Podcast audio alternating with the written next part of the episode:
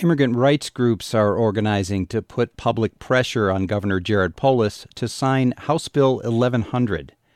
It would prohibit state and local governments from renewing or entering into contracts with ICE, the U.S. Immigrations and Customs Enforcement Agency, to house people suspected of civil immigration violations.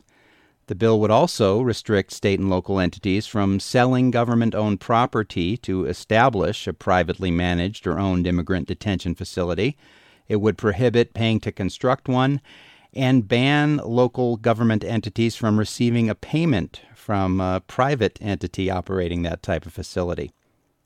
KGNU's Rossana Longo Better spoke with Aya Al Durazi, a bilingual community organizer with Together Colorado. They talked about the consequences of the governor not signing House Bill 1100 and how they're expected to impact detention centers and immigrants. I have the opportunity to speak with Aya Al Durazi. Aya co leads the immigration space at Together Colorado. She's a bilingual community organizer. I would like if you can explain what's the main goal of the HB 231100 and what specific problems does it seek to address? Recently, there was a study that came out that said if ICE has access to more beds, the risk of an undocumented immigrant being arrested increases dramatically. And so, with this, what we're trying to do is limit the risk that undocumented immigrants have in Colorado of being being detained by ICE by removing some of those beds. And right now, we're starting with local jails and prisons, which this bill is what is going after, is saying ICE can no longer have those contracts with our local jails and prisons to hold immigrants. What is the current status of detention centers in Colorado, and what are the concerns associated with their growth or operation? Yeah, so currently in Colorado, we have one private detention center, GEO, in Aurora, that most folks are familiar with, which has majority of, of the immigrants detained. And we also have five IGSA contracts, intergovernmental service agreements between ICE and, and local jails and prisons. And those are throughout the state of Colorado. And so this bill will take away those contracts from those different states while also saying there cannot no longer be new private detention centers here in Colorado. One of the questions that people are asking is how are they funded? And are you speaking on the Geo Center specifically? Yes. Mm-hmm. Yeah, Geo is a, a private company, private corporation. And so the federal government is what is funding that because as the more people that they are detained, they pay per individual per day. So the company is getting funded per individual that's coming in from the federal government that gives money to ICE that give, then turns it to GEO. I have been receiving text and also emails saying, write to the government, make sure that he signs it, because otherwise your own taxes go to add more detention centers. Is that correct? Taxes in terms of the, our federal taxes, mm-hmm. yes, and our local jails and prisons where our taxes also go to fund our local jails and prisons, we're giving to being able to hold immigrants. So if we were to take away that immigrant portions, our funds go to the jails, but not towards detaining those immigrants. What are the arguments for and against the HB 231100? Yeah, the reason we're supporting it is because we believe that everybody should have a dignified life, and a dignified life does not mean being in jail. Immigrants who are being detained haven't committed any crimes. They've only they're undocumented and that's the only thing that's keeping them in the detention centers. So we don't believe anybody who's cre- committed a crime should be held in a jail or a prison and seen as a criminal.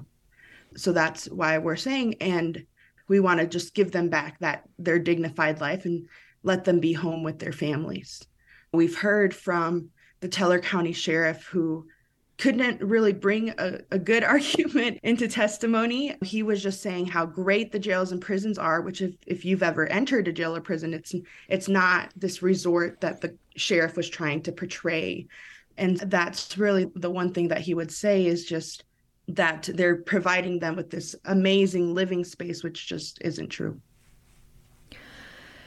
What will be possible consequences of not passing HB 2311 in terms of immigration policies, immigrant rights, and detention conditions?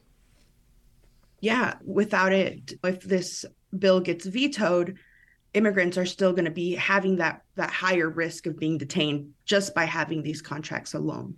And so obviously Colorado's always been this welcoming space for immigrants and if we want to continue being that welcoming state, we need to be able to to protect our immigrants at all costs and that means taking away these contracts. That's a, a big reason why. And as d- detention and deportation increases here in the US, we're at risk of getting another private detention center here, which nobody in our community has really liked, right? Like we've always been against having private detention centers here in Colorado. And so as it increases, we have that risk of getting a new detention center, which is something that Colorado has never really stand for. What has been the legislation process and what are the prospects for HB 231100 to be approved? Yeah, we started in the House, got it passed. We were um, in Judiciary Committee and we were able to get that passed, even with some opposition. We've really just had opposition from Teller County Sheriff, a little bit from Moffat County. Once it was passed through the House, we went into the Senate where it also passed. And then once it passed both chambers, now it's just awaiting the signature of the governor, which he has 30 days to sign. So if he does not sign by June 7th, HB 231100 will become law. But we did ha- we do have opposition wanting him to veto, and if it vetoes, therefore it will not become law. And so it's at risk. What would you like uh, people to know about this? Why is it this something so urgent or might as well say for those who feel they are not affected by this legislation and why are you requesting action from the part of the residents of the public? Yeah i think one thing that we we need to come to realize is that we're all affected by immigration policy whether we see it or not. We go to we go to school with with our undocumented communities, the stores we go to, the churches we sit in, we lose community by continuing to detain and deport immigrants. And if we want to continue living in a striving community, we need to continue protecting um, our immigrant families, no matter what their status looks like. And so that's why this law is so important and we need everybody to stand behind it because we want to continue to live in that striving and welcoming space and that starts with the protection of our immigrants and that starts with this bill.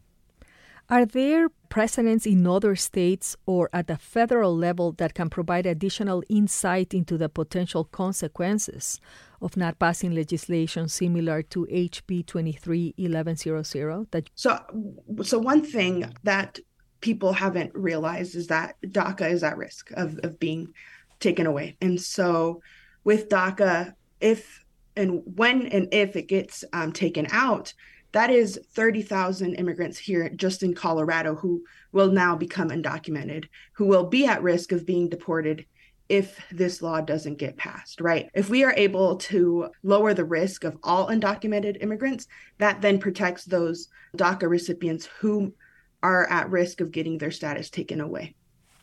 Wow, that's huge. I have been speaking with Aya Al Durazi. She is bilingual community organizer for Together Colorado, and we have been talking about the legislation HB 231100 in Colorado that it's trying to limit the creation of more detention centers, and it is at this moment sitting at the governor's desk to be signed into law. For KGNU, I am Rossana Longo Better. Thank you so much. And to find out more about House Bill 1100, you can go to togethercolorado.org. For a longer version of this interview in Spanish, tune in this Sunday, June 4th at 4 p.m. to Pasa la Voz, KGNU's weekly Spanish language public affairs program.